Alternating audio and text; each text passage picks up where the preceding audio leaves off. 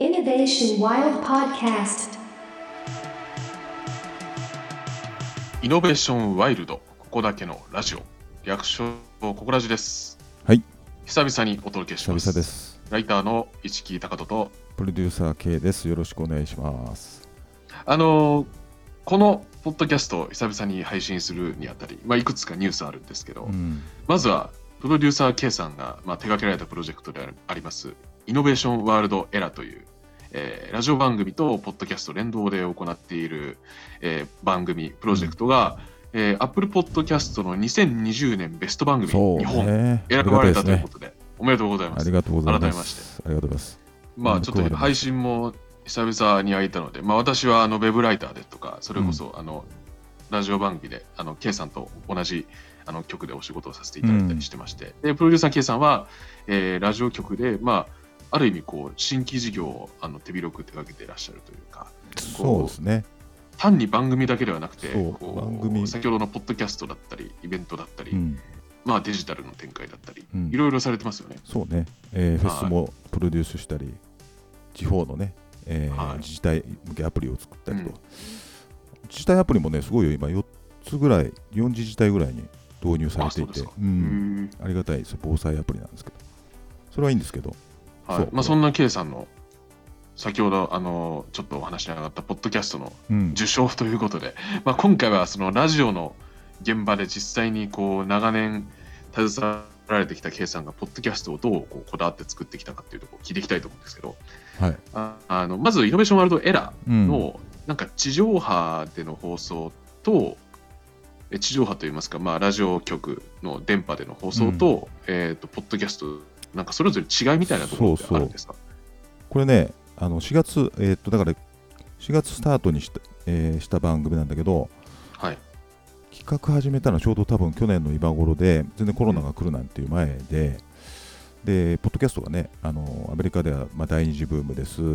えー日本もすごく音声コンテンツ来てますみたいな中で、えースピナーって始めたじゃないですか、JM もね、ポッドキャストのプラットフォームを。まあ、それの最初の、なんだろう、えーフラッグシップ番組になる、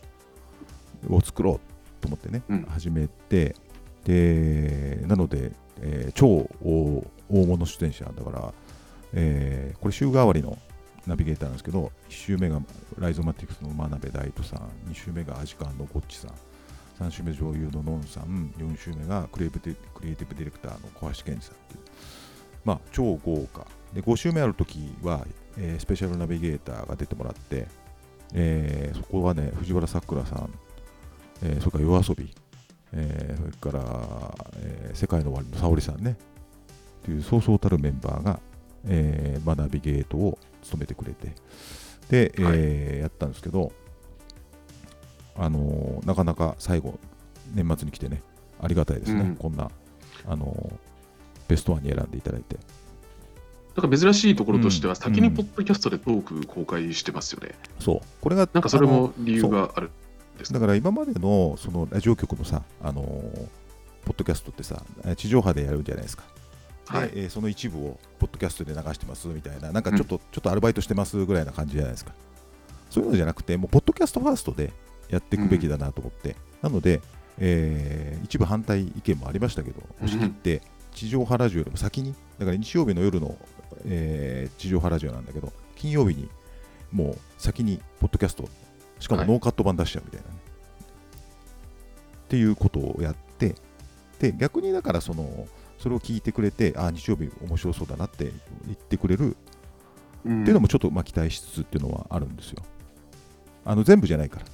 コーナーの一部をノーカットで出してっていうのがあって、で、えー、と本編自体、えーメインのコーナーは放送と同じタイミングで配信バーンとするんです。なんだけど、あのーそれぞれね、やっぱりね、目的が違うんですよ、地上波とポッドキャストって。聞かれ方のってことですかね。そう、聞聞く人たちのマインドセットも全然違うから、うん。えー地上波の方はさ、別にイノベーションワールドエラーだどうだろうか関係なくさ、流し聞きしてる人たちがいっぱいいるじゃん。チームのもうもそうだけど。もうそこの曲に合わせてずっとそう聞いてる人がいらっしゃるってことですよね。そうすると、やっぱりトークコンパクトにしてあげて、で、そのトークのコンパクトで、じゃあ真鍋さんがすごく革新めいた未来の話をした瞬後に、すごくそのかっこいいさ、未来感のある曲がかかるとそのセットでやっぱりそのえ世界が放送されるわけですよその世う界が、ん。それはそれでねそのまあお音響芸術じゃないけどさあその、えー伝えるものがさ想像力をかきたてるようなさコンテンツになるわけだし、一方でポッドキャストはさこれを聞きたいっていうその選択招集だから能動的にそのユーザーがさアクションしてくるんでその人たちに対しては知りたいという知識をいっぱい目いっぱいつないで、えー放送時はカットしちゃったところも入れてお届けするっていう、まあ、そういう住み分けっていうのかな。あのコンテンツの同じコンテンツなんだけど料理の仕方が違うっていうことをうんがあのすごく重要だなって思いますね。なんか音楽のあるなしもやっぱり変わってきますもんね。変わってくる。トータルで聞く場合と、そう。だから選曲ってすごく重要なんだよね。前後のトークっていうかもう前のトークの世界観で曲を当てていくっていうことをやんなきゃいけないから、うん。あの安易なさあの選曲は本当良くないなと思いますね、うん、うん、で一方で、ポッドキャストの場合は、なんかある意味こうビジネス書といいますか、こう本当にもうトーク。そう一冊を、えー本をちょっと短編のビジネス書を読んでなんか読後感を味わってもらうっていうか、なんかちょっと、うんなんていうんですかねそのあいい言葉とか勇気づけられる言葉を一ついただきましたみたいなことができてれば、あのいいかなっていう感じかな。なんか、ポッドキャストファーストでこうこうやってみての収益の面ではいかがですか、これもねその、はい、仕組みといいますか。そう。えーっと多分これも初めてだと思うんだけど、えーっと地上波ラジオとポッドキャストの、えー間の、えーまあ、プレイロールとかさミッドロールとかさポストロールっていうんですけど要は、うん。えーっと番組の頭真ん中お尻に CM ゾーンが入るのね、まあ、そういう、えーポッドキャストの広告と地上波を全然別に売ったんですよ。うんうん。全然別物にして売売るっていう前提で、えーやって、えーだから広告のさあの入れ方も、えー全く今までの、えーまあ、ポッドキャストおまけですみたいな売り方じゃなくて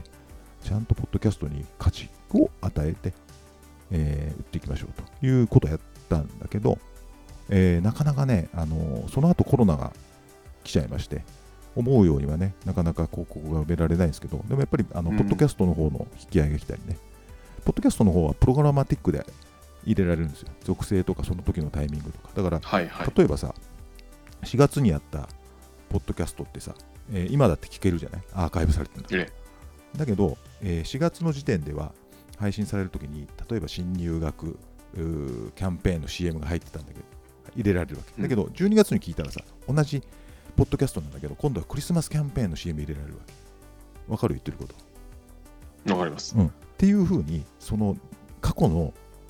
音声コンテンツが資産化できるわけですよ。まあ、その季節に応じて、そのコンテンツをこうそううまく枠として活用していく。そう。で、最新の CM を入れられるわけ。うんつまりえーっと、リスナーがさ、聞きたいって再生ボタンを押した瞬間に CM がパコってはまるから、うんうん。だから差しあの勝手に差し替わっていくわけ。じゃあ今もうあれですか、過去エピソードを聞くと、そうそう、そういうこと。CM そういうこと。CM。そう。は配信開始のものと変わってるってことですよね。そうです。年末キャンペーンの CM に入ってるんですよ。こ本編は同じなだけど。これがポうんッドキャストの最大の武器なはずで、確かそこをちょっとね、ねあのーやっていこうと思ったんだけど、やっぱりね、コロナでね、なかなかに。うん。広告市場も冷えてますし、あのーなかなか思うようにはいかないですけど、まあでも一つこう、座組ができたっていうことですかそうだねそうだね。なんか、ポッドキャスト業界としてはどうですかね、今後。伸びていくもんなんでしょうか？ね結構やっぱり、ポッドキャスト元年と言われて久しいですけど。なんか3回目のポッドキャスト元年みたいな感じはあるんですけど、結局その、まあ、海外とかもねその、まあ、第二次ポッドキャストブームみたいな感じでアメリカなんかはあのやっぱり確実に、えっと、人口の半分とか、はえーぐらいの人たちはもう聞いてるんですよポッドキャスト。向こうはもう投資の世界だからさその、はい。大手の GAFA さんとかさああいう人たちがさ、えー買い漁るわけですよ。期待値の高いポッドキャスト制作会社超破格の金額で、まあ、そういうニュースばっかりがこっちに入ってくるんだけど、でも日本はさなかなかそうはいかず。でスターが出てこないとポッドキャストはうん。盛り上がらないんですよ、要は YouTuber 的なことですか、つまり。YouTuber はなんで YouTuber あれってさいろんなジャンルごとにさスター YouTuber がいるじゃないですか、うんでもあれってさ、あのー再生回数ごとに、えー収益がゆあの Google さんからもらえるわけですね。広告が回ってるから。つまり、ものすごい生態系が、もう堅牢な生態系ができてるから、そこに、えーそこを目指してさ、えーと、クリエイターがどんどんどんどん集まってきて、で、コンテンツが競い合い、そしてそれがあアナリティクスで彼ら分析できて、どんどんスキルもたまるコンテンツもいいものが上がっていくっていう、えーなんていうのかな、その、えエコシステムがね、すごく完成されてるんですけど、ポッドキャストはそういかないんですね。お金が全然回ってないし、スターも出てきようがないというか、だから面白い話とか、スーパーポッドキャスターが出てきたとしても、お金がその人にいかないから、なかなかクリエイターが集まりにくいっていう、まあそういうジレンマが、ポッドキャストの中にあると思うんですよね。うんなんか、その、ポッドキャスターにお金が回る仕組みというところで言うと、なんか日本でそのあたりの動きをしている。あの、ポッドキャストじゃないんだけど音声配信、まあ、いわゆるラジオアプリ的なうん。あの音声配信、一般の人たちがそのスマホ上から簡単にレコーディングして、えーポッドキャストみたいに、そのアプリ上だけですけど、配信できる仕組みがあって、えーとスタンド FM とかね、えーそういったところは、あのまあ、ボイシーも、まあ、ボイシーは、うんあの審査があって、喋り手になるにも審査があるんですけど、そういうそういうところはね、最近、やっぱりそこに気づき始めたというか、あのその番組の再生時間、再生数に応じて、えーお金がもらえる仕組みを導入し始めてるんで、もしかしたらそういうところから、あの新しいスターが出てくる可能性はあるなとうん思いますね。そうですね。うん。チキさんはどうなんですか、私ですか、うん、このコロナ禍の2020はどうでした？あの結構私ライターの仕事なので、うん。まあ、取材の方式が変わったというやっぱり、うん。あのことが大きいですかね。やっぱり対面で伺う取材が多数だったのが、まあ、オンラインだったり、まあ、今もこれあの Facebook の音声でつないでますけど、ね。なんかもうこういう感じですよね。こういう取材がすごく増えましたし、なるほどね。なんか個人的にあんまり新しいことをするというよりなんか地盤固めしてたって感じですかね割と。こういうコロナ禍でも仕事の減らないスーパーライター。まあ、あとあれですかね、やっぱオンラインでエンタメ、まあ、ライブとかですけど、やっぱり見るようになったので、やっぱりすごくそれが大きいですかね。結構忙しいとライブってリアルで見られないですけど、そうね。それやっぱり、うん。イノベスもね、オンライン配信しましたけど、ちょっと次回、はその話が出たんで、ちょっとね、オンラインライブのい、は話をちょっとしましょうか、次回。い、ですね。うん。はい。なので、まあ、今回ちょっとポッドキャストの舞台裏ということでうん伺いましたけど、次回はオンラインライブの舞台裏ということで、うんえー2020年をまた振り返っていきたいと思います。ですね。はい。はいでは、えーイノベーションワイルド、えーここだけのラジオ、ここラジ、えー今回のエピソードは以上となります。また次回お会いしましょう。